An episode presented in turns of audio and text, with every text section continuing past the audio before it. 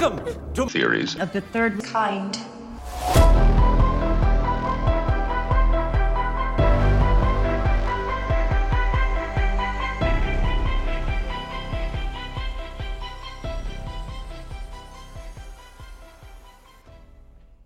Welcome to Theories of the Third Kind. My name is Aaron, and I am one of your hosts today. There's another host that is joining me, Daniel's son. Yo, what's up? Now, real quick, before we start today's episode, I just want to say that if you would like to support the show, then there's a few ways that you could do that. One of the ways is Patreon. Each week, we release a Patreon-exclusive episode that only Patreon supporters can get access to. To sign up, it's only $5 a month, which is only 16 cents a day.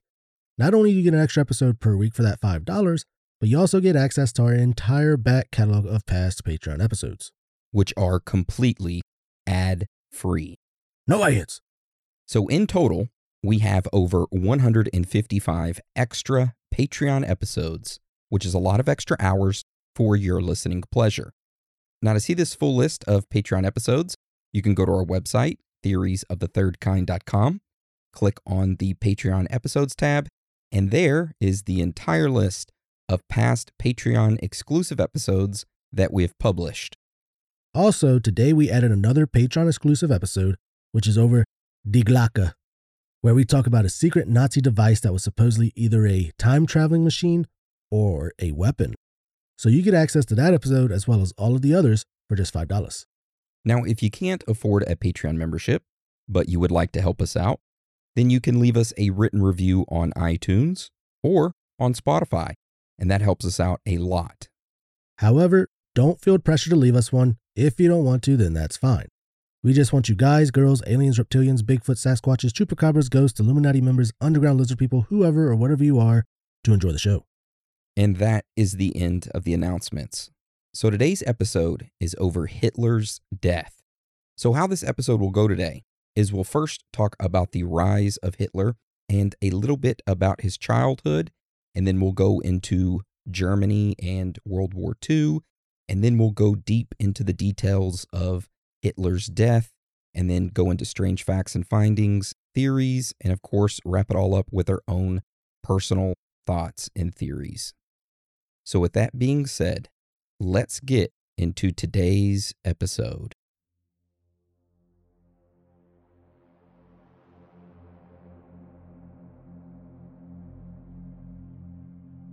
In May of 1945, word started to spread that the leader of Nazi Germany had died. Upon hearing this news, many individuals celebrated. However, not long after, rumors started to spread. Claims circulated that Adolf had actually survived, and that he had been spotted emerging from a German U-boat in Argentina. Officials denied this claim and called these rumors baseless. However, behind the scenes, the FBI was secretly searching for him. This is Hitler's death.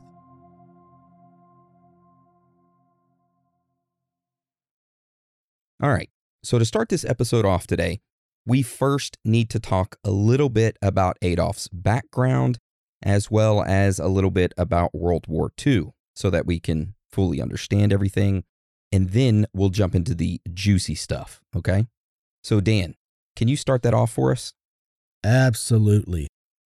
So Adolf Hitler was born on April 20th, 1889, in modern-day Austria. Growing up, he had a difficult childhood, his father was abusive, and when he turned 18 years old, his mother passed away. Shortly afterwards, Adolf tried to get into art school, but was denied, and then started to struggle to find work. A few years later, in 1913, when Adolf was 24 years old, he moved to Munich, Germany, and became involved in politics, joining the German Workers' Party, later known as the Nazi Party. Now, we have to explain what was going on in Germany during this period, so that you can understand why Adolf was so successful in politics. So from 1914 to 1918, World War I was going on. It was fought between two coalitions. You had the Allies, which was primarily France, the United Kingdom, Russia, Italy, Japan, and the United States. So they were in one corner of the ring. And they were fighting the Central Powers, which was Germany, Austria/Hungary at the time, which ended up becoming modern-day Austria, and the Ottoman Empire. So they were on the other side. They were going at it. Finally, the Central Powers, aka Germany, had enough. They were losing badly and decided to negotiate a treaty. So Great Britain, France, Italy, and the United States got together in France and put together the Treaty of Versailles. On June 28, 1919, this treaty was signed and it officially ended World War I. Now, not only did this treaty end World War I, but it also imposed several harsh penalties on Germany, including large reparation payments to the Allies, territorial losses, and military restrictions. Now, these reparations imposed on Germany were set at an incredibly high level, which led to a massive burden on an already struggling German economy. The Treaty of Versailles also made Germany pay for the entire cost of the war, which left Germany heavily in debt. Now, something else to add to this, but the war had also led to inflation in Germany. The German government had borrowed heavily to finance the war effort. As a result, the value of the German currency plummeted, leading to hyperinflation and making it difficult for many Germans to afford basic necessities.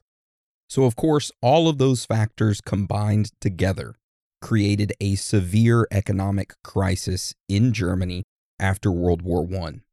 This provided fertile ground for the rise of extremist political movements, which promised to restore order and prosperity to the country, which is exactly what Adolf and the Nazi Party promised the German people. So Adolf quickly rose through the political ranks and became the Nazi Party's leader in 1921. He promised to restore order and the prosperity to the suffering German people. He blamed the Jews, the communists, and other groups for all of the country's problems. Fast forward a few years later, in 1933, and Adolf was appointed the Chancellor of Germany. Now, it was this position that allowed him to consolidate power and pretty much establish a dictatorship over Germany. For example, one of Adolf's first actions as chancellor was to pass what was called the Enabling Act. This Enabling Act allowed him to pass laws without the approval of the German parliament and effectively ended democracy in Germany. At the same time, he also used the secret police, aka Gestapo, to arrest and intimidate political opponents. In addition to all this stuff that Adolf was doing, he decided to start rearming Germany. Now, this was a big deal because this rearming of Germany's military was a direct violation of the Treaty of Versailles. Not only was Adolf rearming Germany, but he started expanding Germany's territory through military conquest. All of this led to the start of World War II. All right. Now that you have a basic understanding of how Adolf rose to power, let's transition into the main topic that we are covering today. So Dan, why don't you start that off for us? All right, so before we discuss Adolf's death, we first need to talk about the bunker that his ass stayed in. So in Berlin, Germany, there was an air raid shelter that was located near the Reich Chancellery, aka the office building of the Chancellor. Now, this air raid shelter was part of a subterranean bunker complex that was constructed in two phases. So the first phase was completed in 1936, and it was called the Vorbunker, aka the upper bunker. So this Vorbunker was located almost 5 feet beneath the cellar of a large reception hall behind the old Reich Chancellery building. Now, the second phase was completed in 1944, and it was called the Führerbunker. This Führerbunker was located about 28 feet beneath the garden of the old Reich Chancellery and about 390 feet north of the new Reich Chancellery building. Now, besides being deeper underground, the Führerbunker had significantly more reinforcement. Its roof was made of concrete almost 3 meters, 9 feet 10 inches for you Americans, thick, and it contained about 30 small rooms that were protected by approximately 4 meters, 13 feet and 1 inches for you Americans, of concrete. Now, it had exits that led into the main buildings, as well as an emergency exit up to the garden. Now, these two bunkers, the Führerbunker and the Vorbunker, they were both connected by a stairway and could be closed off from each other by a bulkhead and steel door. Even though the two bunkers were connected, Adolf mainly stayed in the newer one, the Führerbunker.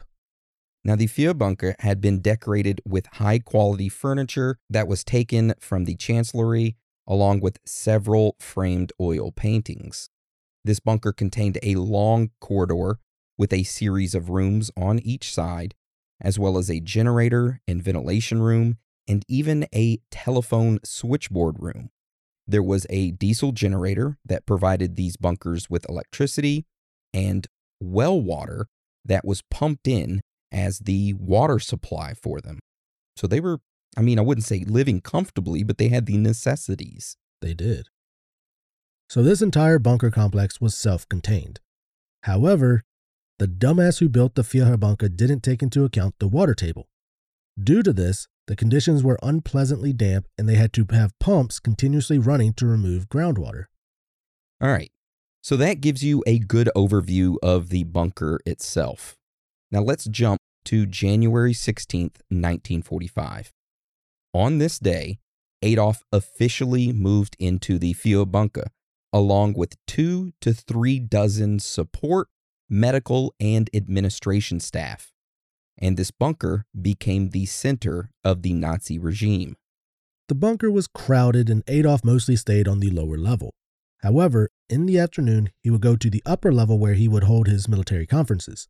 Afterwards, he would have tea with his secretaries before returning to the lower level for the night. For the following months, this was a daily routine for Adolf, only a few times actually leaving the bunker to take a short walk through the garden with his dog, Blondie.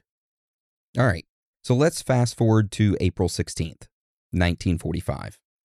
On this day, the Red Army, aka the Soviet Union Army, they started the Battle of Berlin, and by April 19th, the Red Army had started encircling the city. The following day, on April 20th, Adolf made his last trip up to the surface for his 56th birthday. He ended up going to the garden of the Reich Chancellery, where he awarded the Iron Cross to boy soldiers of the Hitler Youth, and then quickly returned to his underground bunker. That afternoon, for the first time, Berlin was bombarded by Soviet artillery.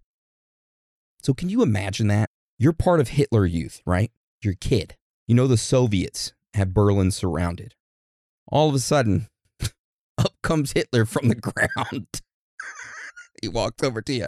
Hey, you're doing a great job. Look, here is an Iron Cross. Go get him, Tiger. And then goes back underground. Ugh. Such a shame. Yeah. All right, continuing on. 8 days later, on April 28th, Adolf was chilling in his underground bunker all worried and shit.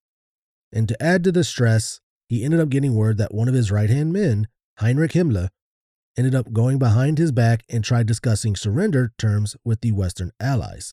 Adolf was pissed, considered this treason, and ordered for Heinrich's arrest. Just after midnight, so technically the next day, on April 29th, 1945, Adolf was sitting there. He sat up on his couch, and he said, "You know what?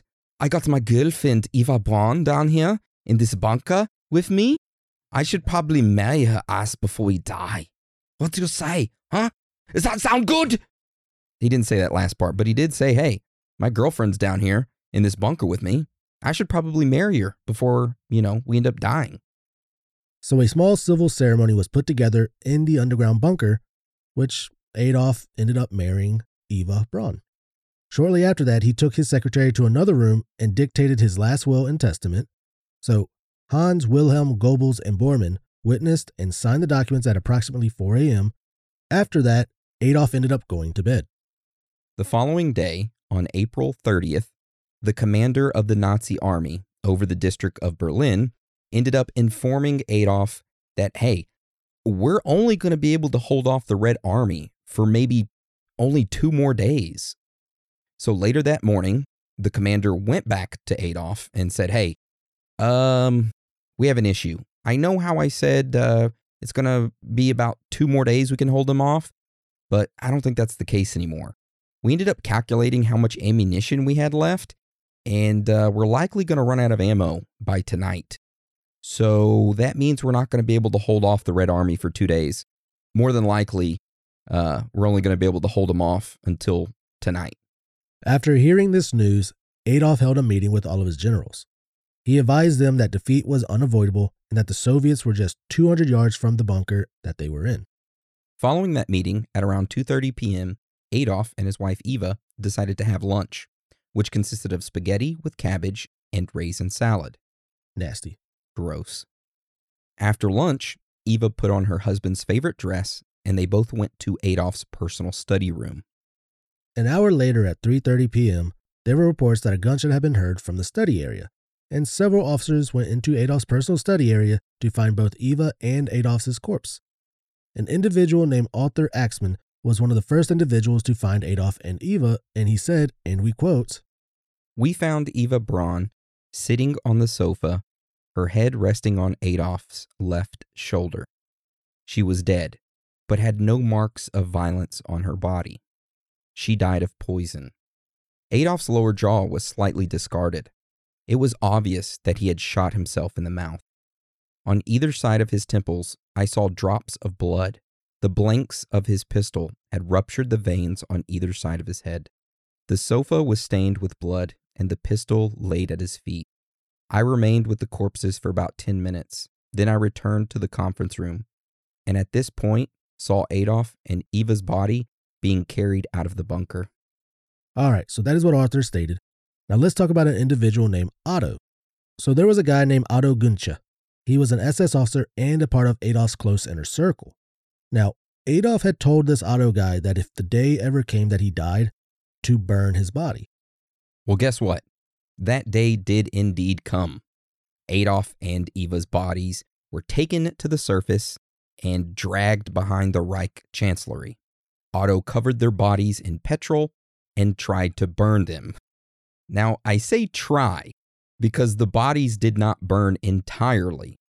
So instead of trying to burn them again, Otto and a few of the other Nazi officers decided to go ahead and cover up the rest of the burnt, charred remains and leave them in a shallow bomb crater. Now, keep in mind, no one knew about Adolf killing himself. The first news to the outside world that Adolf had died came from the Germans themselves. So on May 1st, 1945, the day after Adolf shot himself, the Reichssender Hamburg radio station interrupted their normal programming to announce that Adolf had died that afternoon, even though he died the previous day, and they introduced his successor, President Karl Donitz. 13 hours after the German radio station announced this, the leader of the Soviet Union, Joseph Stalin, was informed. Stalin was sort of shocked, and initially he didn't really believe it. He wanted confirmation that Adolf was indeed dead, so he ordered the Red Army's military counterintelligence unit to find Adolf's corpse. The following day, on May 2nd, 1945, the Soviets' Red Army ended up capturing the Reich Chancellery.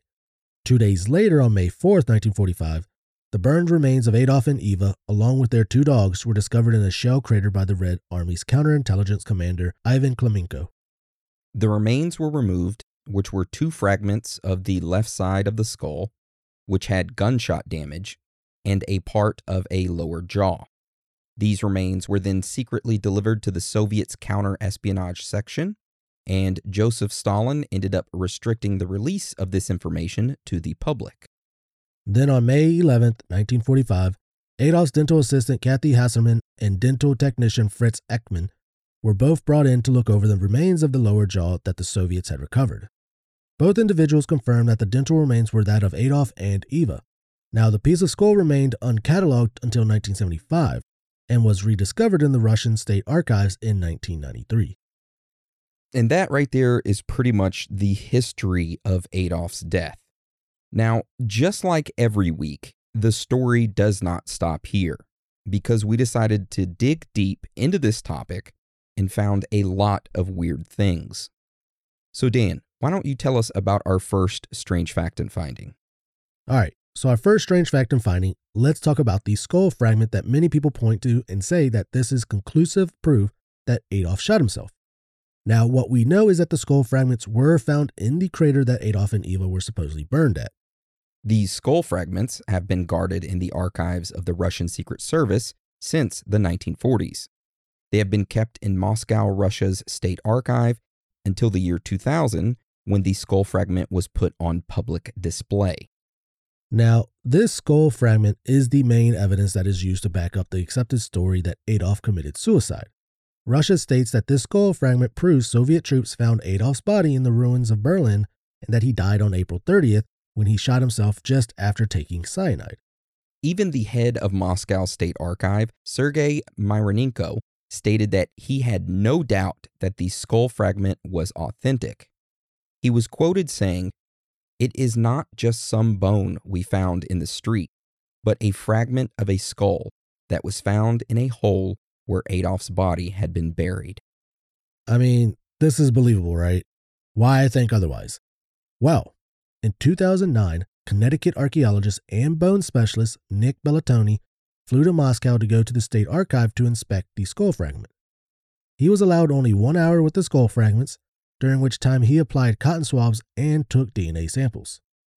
The samples were then flown back to the University of Connecticut at the University Center for Applied Genetics. And this is where Linda Strasberg closed her lab for the next 3 days to work exclusively on this project. Now, the results ended up coming back that the DNA of this skull was actually a female in her 40s. So that means the skull fragments could have never belonged to Adolf. And this is where some people say, well, hey, it was probably his wife's, Eva's. But the issue with that is that she was 33 years old when she died. Also, she did not shoot herself. So. Oh, interesting. Yeah. That's the first part of it. That's just the skull fragments. Now let's get into the next part of it, the jawbone and dental work. Now, just like the skull fragments, the jawbone and dental work of Adolf is just as guarded in Russia. So in 2018, two investigative journalists, the French Jean-Christophe Brissard and the Russian-American Lana Parshina, negotiated with the Russian Secret Service for months to try and get access to the state archives to examine the supposed jawbone of Adolf. Finally, both of them were granted access and traveled to the state archive. There, with the help of Philippe Charlier, a French scientist who specializes in historical, quote-unquote, cold cases, analyzed the supposed jawbone of Adolf. They came to the conclusion that the jawbone was in fact Adolf's. So, how did they actually come to that conclusion? Well, it was a couple things.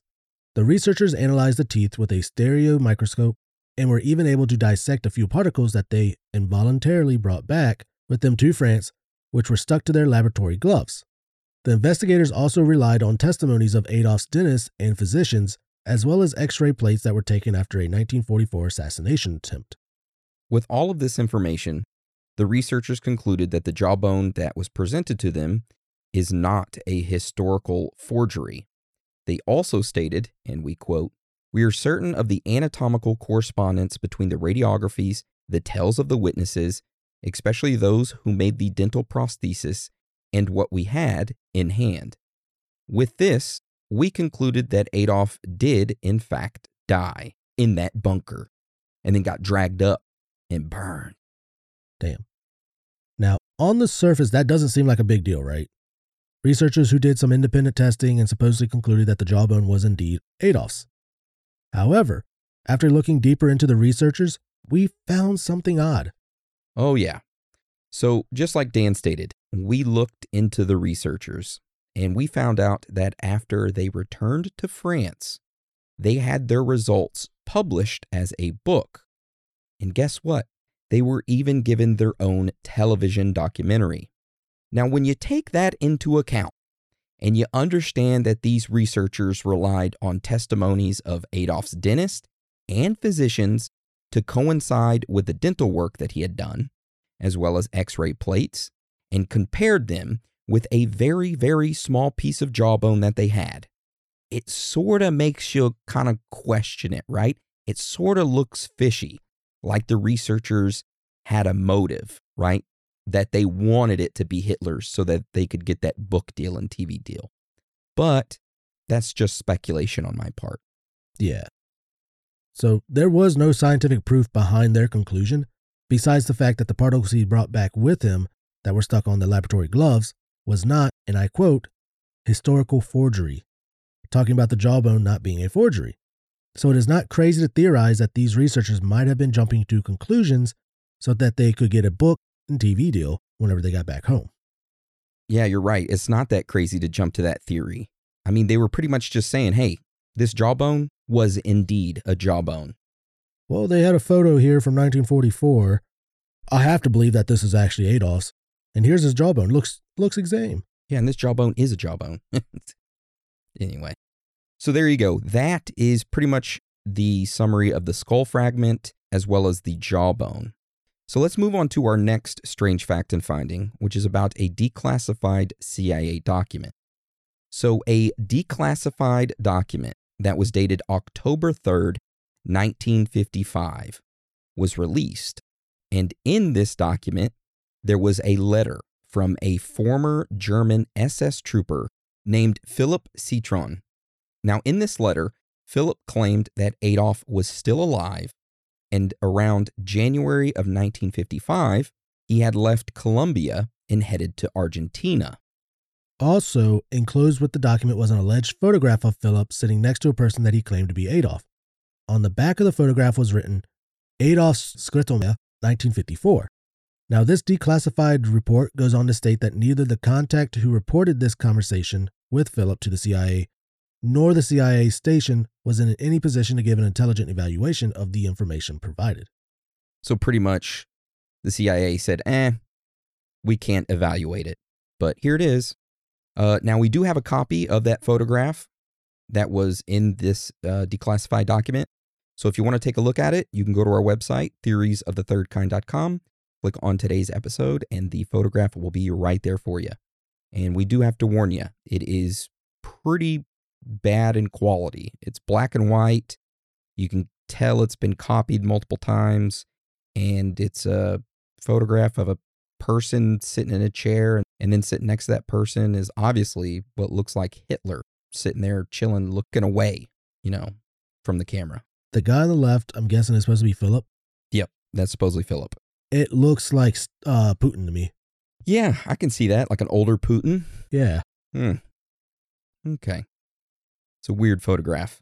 You know when someone, they draw a picture, then to fill it in, they just take like a black ink pen and just start dotting? Yeah. That's what this reminds me of. Someone just dotted and made this photograph. I wish we could see the original. That would be nice. Rather than just like a photocopy of a photocopy of a photocopy. Yeah, I've seen better UFO photos than this. Oh yeah, a lot better ones. Anyways, so let's get on to our next strange fact and finding. All right, so our next strange fact and finding is not so much about proof of Adolf not dying, but about something very odd that he was a part of. Now, before we get into that, we are going to take a quick break, and we'll be right back. All right, welcome back. All right, so our next strange fact and finding is not so much about proof of Adolf not dying, but about something very odd that he was a part of, which was called the Thule Society. So right after World War I, a German occultist group was founded in Munich called the Thule Society. This society sponsored the German Workers' Party, which was later reorganized by Adolf into the National Socialist German Workers' Party, aka NSDAP, or the Nazi Party. So in 1918, people who wanted to join this Thule Society had to sign a special, and we quote, blood declaration of faith concerning their lineage, which states the following. The signer hereby swears to the best of his knowledge and belief that no Jewish or colored blood flows in either his or his wife's veins, and that among their ancestors are no members of the colored races. That's racist. I'm screwed. Yeah, so am I. So that's what you had to sign, that declaration. And I'm guessing with your blood? Yeah. Penis blood. Ugh. A year later, in 1919, Adolf joined the Thule Society, which at the time was led by Dietrich Eckhart. Now keep this Dietrich guy in the back of your head, because we come back to him here in a bit. All right, so this society had a plan to reshape the human race into a more controllable form. with their end goal being surveillance and monitoring of an increasingly isolated and easily influenced population, like America. Entire world. Seemed like they accomplished it, huh? Anyway, this Thule Society also believed that contact with ancient powers of spiritual evil was not only attainable, but very desirable, and if they followed through with that they could achieve great earthly power.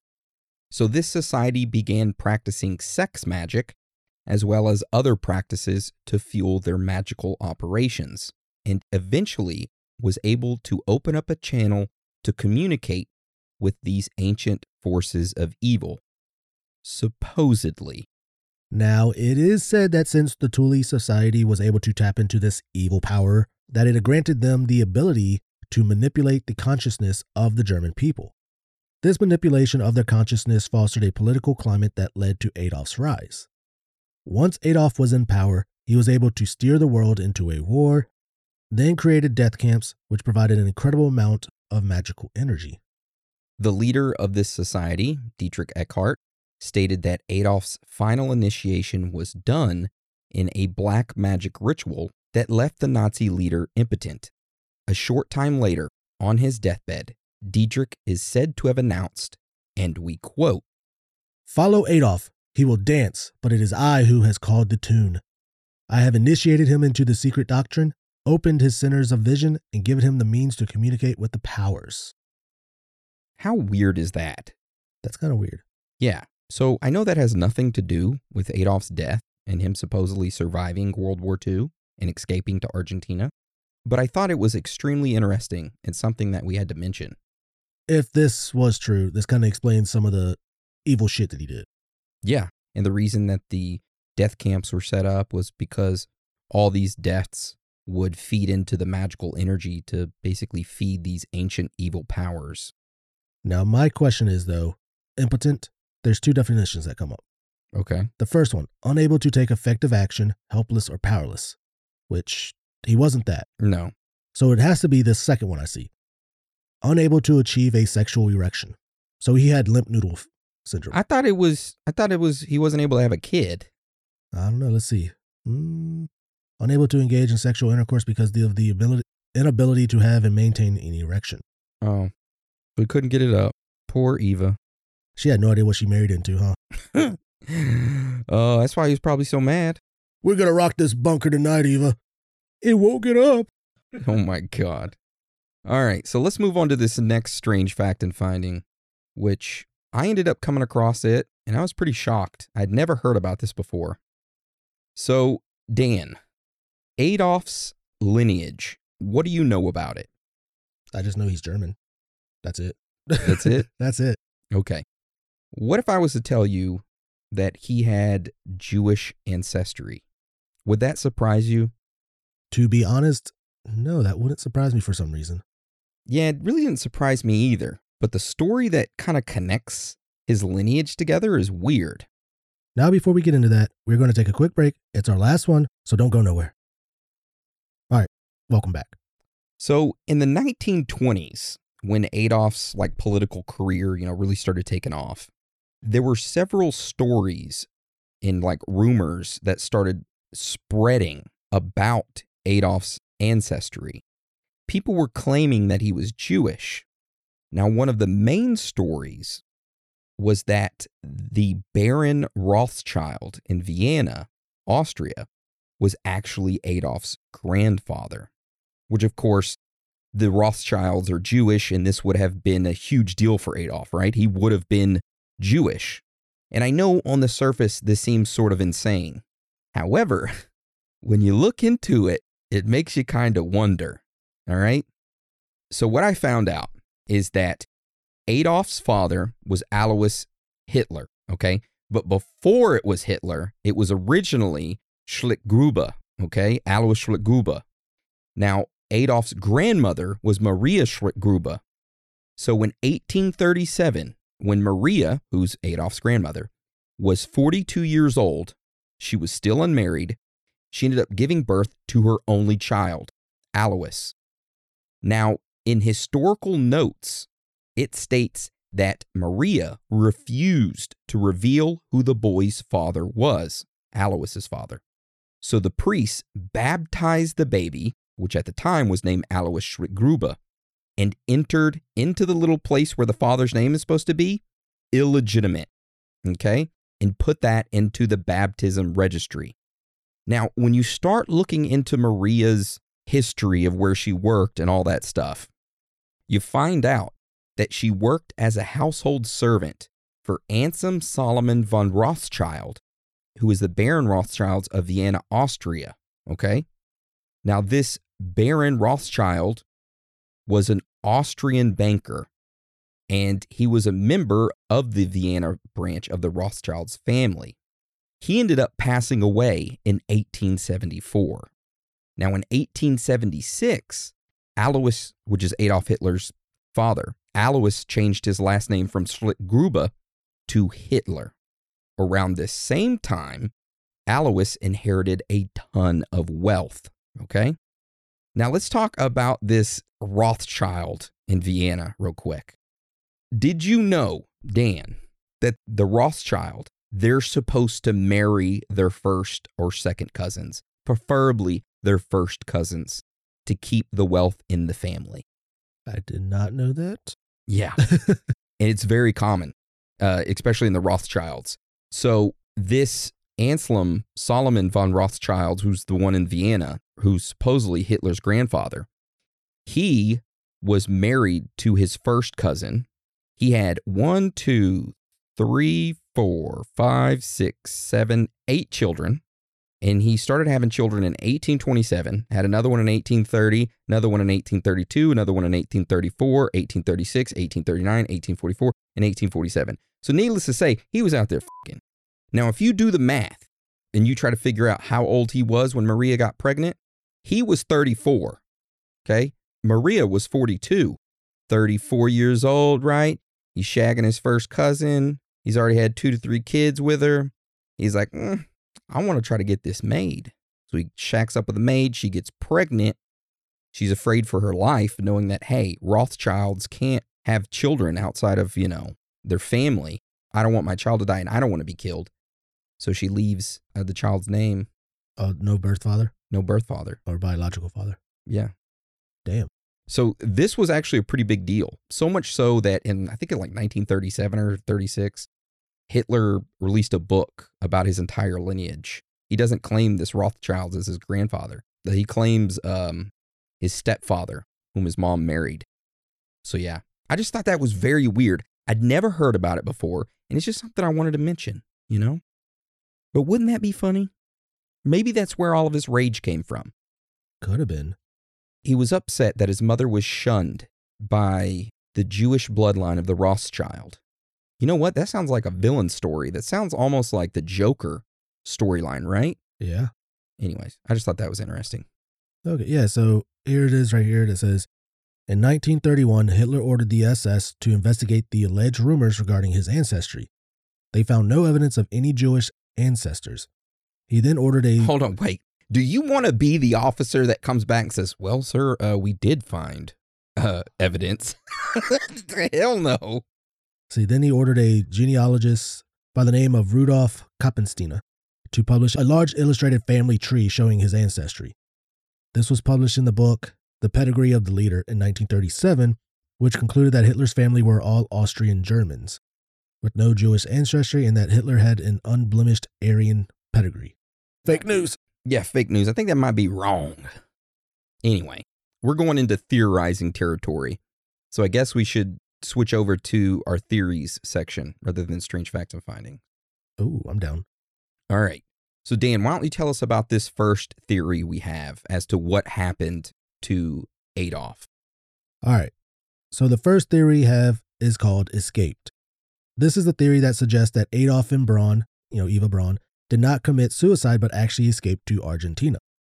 The theory is that a number of U-boats took certain Nazis and Nazi loot to Argentina, where the Nazis, supported by future President Juan Perón, had been receiving money from the Nazis for some time.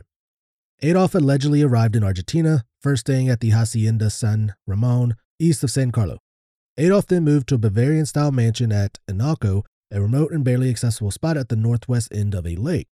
Around 1954, Eva Braun left Adolf and moved to Neuquén with their daughter Ursula, and Adolf died in February 1962. My thing is, how did they know all this?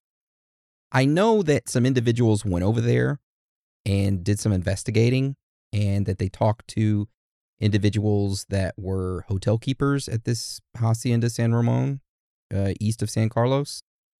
And they were saying, yes, hey, we had Hitler staying here. And then they also talked to one of the servants, I think, for the Bavarian-styled mansion that Adolf stayed at. On her deathbed, she said, yeah, I was one of the servants / maids for that mansion. And this is where Adolf was at. So this documentary crew ended up walking around and looking around the area, and they did find like Nazi coins and Nazi memorabilia. And if the Nazis went anywhere, it would have been to Argentina, which they did go there. There is proof that the Nazis did go there. Now, the big question is, was Hitler one of the Nazis that ended up going there? They don't know. I want to say that before World War II ended and Hitler committed suicide, supposedly, that he was making deals with Argentina. Like, they just signed, I don't know if they signed like a treaty or something like that. I read somewhere that they made a deal, and that's why a lot of people think that he went to Argentina on those U-boats. Well, he had a good relationship with the president at the time. Yeah. Anyway, all right, so let's get on to our next theory, which is called suicide. Now, this theory is probably the most commonly believed and well-known and probably most accepted theory by many individuals regarding Adolf Hitler. So this theory is that Adolf did indeed commit suicide on April 30th, 1945 in his underground bunker in Berlin. His wife, Eva Braun, ended up also committing suicide beside him. Now, according to this theory, it is believed right before Adolf shot himself that he bit down on a cyanide pill. Which, I mean, what's the point of biting down on a cyanide pill? Why don't you just do it, dude? I bet you he got Eva to take the cyanide pill first, and he saw how she suffered, and he's probably, screw that. I don't want to do that. Damn, that looks like it hurts. She's over here fucking shaking and shit. I don't want that. Yeah, this is the most accepted theory. I'm kind of skeptical of it, but I'll keep my personal opinions until the end. So let's get on to the next theory. All right, so this next theory is called assassinated. In this theory, it is believed that the people in Adolf's inner circle actually assassinated him. Heinrich Himmler, Martin Bormann, or Otto, for instance, feared that Adolf would lead them to defeat and death. So before he got captured, I guess, they went down into the bunker with him, and they popped a cap in his ass. I can kind of see that, you know? He did have assassination attempts on him, so. Yeah, because, I mean, you think about it. Like, the suicide one, right after he died or committed suicide, someone came in there, saw that they were dead, then walked out. Then someone else went in there and dragged his bodies out to go burn it. So that means they knew that he was going down there to do something like that. Following this theory, they assassinated him. Then they took his body to just go burn it to make sure, like, the deed was done. But where's the rest of the bones at then? They just got a jawbone and a piece of a skull. Where's the rest of it at? You know what? How long does it take to cremate somebody? I don't think the ground, if you just catch a body on fire with petrol, the bones are going to go away. How hot does a fire need to be to burn bones? The cremation process for humans takes between 1.5 to 2 hours. The body is placed in a retort, which is heated to 1,400 to 1,800 degrees Fahrenheit. So it says that petrol burns auto-ignition temperature 280 degrees Celsius, 536 degrees Fahrenheit. That's nowhere near the 1,400 to 1,800 that it would take to actually cremate a body in 2 hours. Yeah. So the question is, like, so he could have been assassinated, but the burning of the body is what's throwing all this off still. That's with the suicide and all that. But if you take this next theory into account, you don't even got to worry about this. That's true. So this next theory we have is called captured. So this theory states that Adolf did not die, but he was actually captured by the Soviet Union and was held prisoner for several years. Now, there's pretty much no evidence for this, you know, to kind of make it believable, other than, you know, just speculation that he was captured. Which, if they captured him, do you think that they would announce it? No, because if the Soviets captured him, so if going through like knowing World War II after doing a shit ton of reading on this, you know, Germany signed a treaty or non-aggression pact with Soviet Union, but the main goal that the Nazis had were to invade Russia, to take over, to get more living space for the Aryans. If I was Joseph Stalin, so pissed off that we signed a non-aggression pact and then you betrayed us, now I'm going to take you. I'm not going to tell any other country that I have you. I'm going to torture the shit out of you. Damn. Okay. I mean, because if they told the other countries, like, hey, we have captured Hitler, all those other countries are going to want him to pretty much repent for what he did. But if they did capture him, was it the real Hitler? I don't know. That could fit into the next theory. Yes, it could. This next theory is called body double. So this theory is that Adolf faked his death with the use of a body double just for himself, so that the body they found in the bunker was not actually Adolf's, but one of his doubles, so that he could protect himself and escape. Which, the sad part is, I don't think he used one for his wife. He married her down in bunker, then... Oh, that's a shitty marriage. Yeah, it is. I don't know. I guess it kind of... This kind of goes into our own personal thoughts and theories now. Okay, so from what we know, he did have multiple body doubles. Yes. It's my personal opinion that he did not die in the bunker. Now, if he didn't die in the bunker, that means one of two things. He escaped or he got caught, okay? I don't think he got captured. Now, the reason I don't think he got captured is because if he did, the bones that they have, the Russian State Archives, why would they be so protective over them? And when they were tested, the skull fragment, it was a female. Wouldn't the Russian State Archives be like, okay, first of all, if they captured him, tortured him, then killed him or he died, they would actually take his skull fragment, you know, or bones and then say, hey, yeah, we found his quote-unquote body, we found it, you know, instead. But in reality, they tortured him. They don't want anybody to know that. So I don't think he was captured. I think that he ended up escaping with the help of Argentina, and America knew where he was at, but they didn't want to tell the Soviet Union. They just kind of monitored him and, you know, allowed him to kind of live out his life there. Just did intelligence gathering by sending in quote-unquote maids who were part of, you know, the FBI to gather intelligence. Okay. That's what I believe. Now, I'm going to say that he was captured, but it's only part of the theory. So, in the bunker, his wife did die. She took a cyanide pill, but he didn't kill himself. He didn't take the cyanide pill and he didn't shoot himself. He was actually captured by the Soviet. They used the burning of the bodies as trying to say, oh, yep, they found him. He was burned to death. You know, this is all that's left of him. The jawbone, you can replicate that, you know, to make it look like his own dental records. The skull. The Russians would not let them do like DNA testing and stuff on the skull. It was what the people had on their glove that they took when they weren't supposed to. The Russians were hoping that the skull would, you know, be like, okay, this is Adolf's. He's actually dead. But then they found out that it actually belonged to a female after testing it. And then they closed off anybody being able to go do test or see the skull. They closed it off. They're like, nope, no one can come and see it. Now, do I actually think that the Soviets kept Hitler there and tortured him? Probably not. I think that Russia and Hitler probably made a deal. Considering all the Nazi gold and treasures and shit that they had, Hitler probably made a deal with them like, hey, you can have this whole like ship full of gold and treasures and stuff that we got, if you let me go. That is when he went to Argentina. Now, when you say Russia, you mean Soviet Union, right? Yeah. The Soviet Union at the time. But yeah, they made a deal. Hitler paid him off. He got let go. He ended up going to Argentina and living his life there. Okay. Do you think that maybe he helped the United States? Okay, hold on. Let me back up. What if he was captured by the Soviet Union? They brokered a deal, traded him over to the United States, allowed Hitler to give them information, start Project Paperclip where they bring over the other Nazis, and then allowed him to go to Argentina and live out the rest of his life. I think they probably just made the deal with the scientists. They didn't involve Hitler.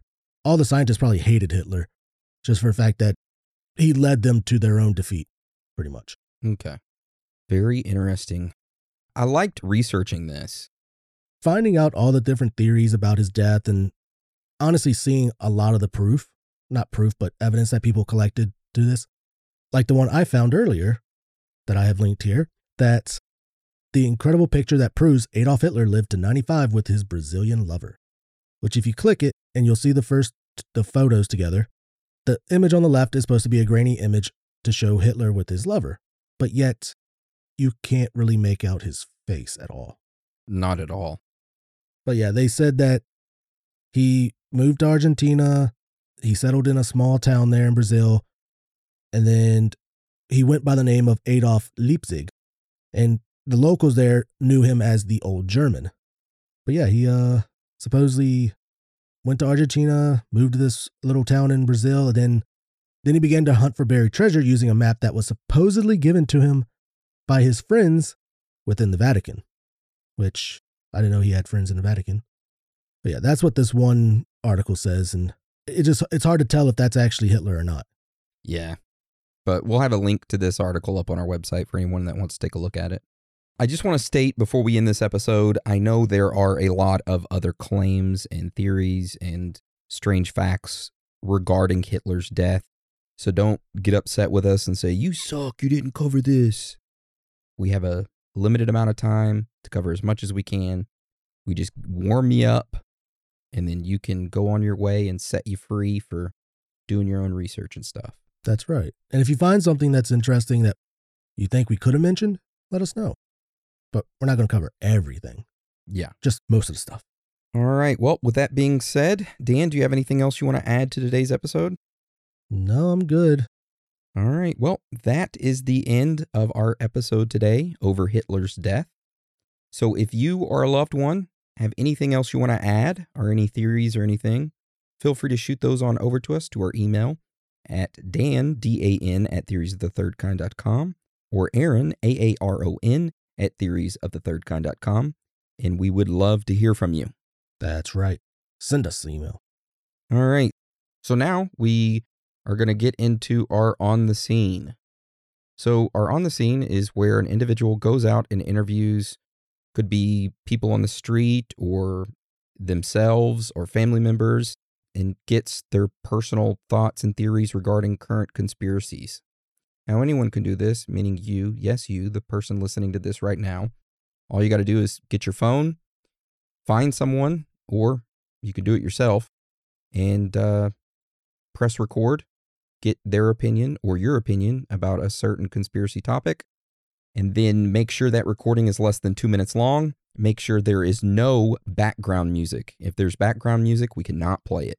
After you get done with your recording, you can send that to our email address, which is Aaron at theoriesofthethirdkind.com or Dan, D-A-N, at theoriesofthethirdkind.com, and make sure you put in the subject line On the Scene, and we will put it in line to play at the end of the show each week.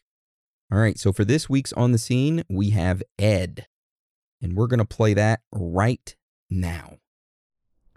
Hello, how's it going? This is Ed, recording On the Scene. I'm here with my dad, just chilling out in my backyard. As far as some crazy stuff, I'm usually a skeptic, so I usually come up with ideas of some of the weirder stuff that happens. But the weirdest thing that happened in my house was it was like 2 p.m. on a Saturday. We were just playing like Tekken, and freaking out of nowhere, there's this loud voice in the house, and I think, what the hell was that? It was kind of scary because it was really loud, and it sounded like an old lady. Like I automatically defaulted to a witch. I look at everyone else, and they're all looking at me and of each other, and everyone dipped. Needless to say, I went back into the house to see, like, make sure there was no intruder, you know, and there was nothing there. So that's the craziest thing that's happened that I can think of in terms of paranormal stuff that I honestly couldn't explain. Everything else I could kind of give an explanation for. But I'm here with my dad, and my dad has, I know he's had some interesting stories, so yeah. I was stationed on an aircraft carrier over in Yokosuka, Japan, and I had one of my guys that worked for me. He was married to a Japanese girl, and they had a house there and stuff in Yokosuka and that, and we used to go driving around and stuff, and we took a trip to Mount Fuji, and it was in the winter time, and it was snow capped and everything, and We went there. It took maybe about 2 or 3 hours to get there. But once we got there, it was barren. There was like nothing there. It looked like Nevada desert. That's how dry it was, right? And then they had like a little pavilion area where they had a little bathroom and stuff, but the bathrooms were all locked. It was out of season. I think everybody hikes it like in the summertime or spring, but not in the season that we went. So I was like, oh man, after that ride, man, I was like, hey, I got to go to the bathroom, man. I'll go across the street and this. I go across the street and this. It's like a. It's like a black. Treed forest with these trees that are just straight up with no leaves on them, and I went in there to get shelter to go against one of the trees, and it didn't feel like it felt like I was being watched the whole time I was in there. I was like looking around. There wasn't any animals or anything. There wasn't no leaves or anything. It was a weird freaking forest. So I went kind of deep in there, and I finally found a spot that I thought was private, and I went to the bathroom there, and I was like, it's really weird that it doesn't feel like it's private and that there's nobody completely around.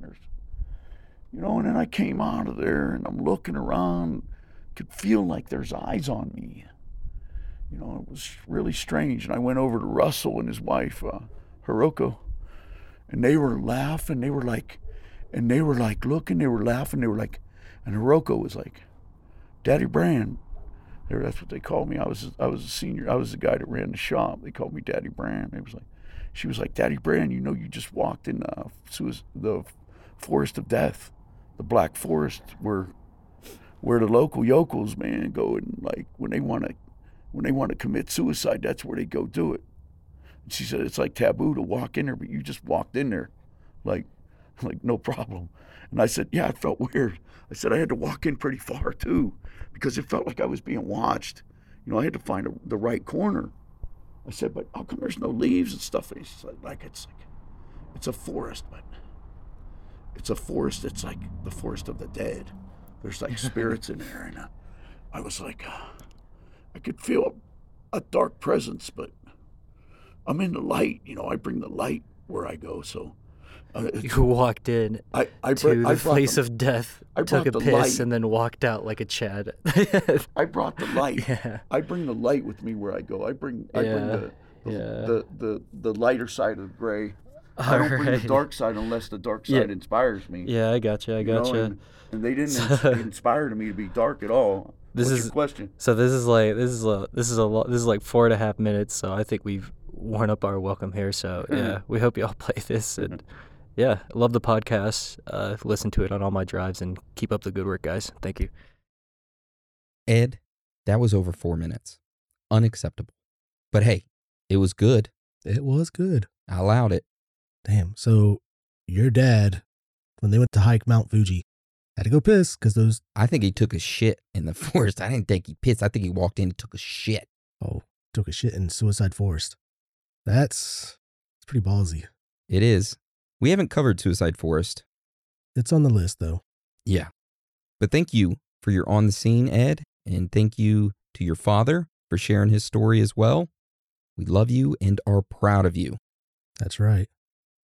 All right. So now we would usually go to our birthday shout-outs, but like we said last week, we are moving all of our birthday shout-outs to Patreon only, which will start the first week of May.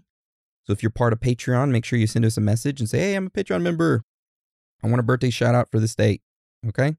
The reason we had to do this is because the birthday shout outs were getting so accumulated that it would take up 20 to 30 minutes of the end of the show. And we'd rather allocate that to research and the topic in general. Exactly. But hey, I just want you all to know that we love you. We are proud of every single one of you. Thank you for your support, and be safe out there. Okay? So with that being said, I want to thank you for joining us today. And again, thank you so much for all of your support. You are all amazing, every single one of you. So with that being said, Dan, you want to roll us out? Sure will. It's okay to be out of this world with your thoughts. Because you are not alone.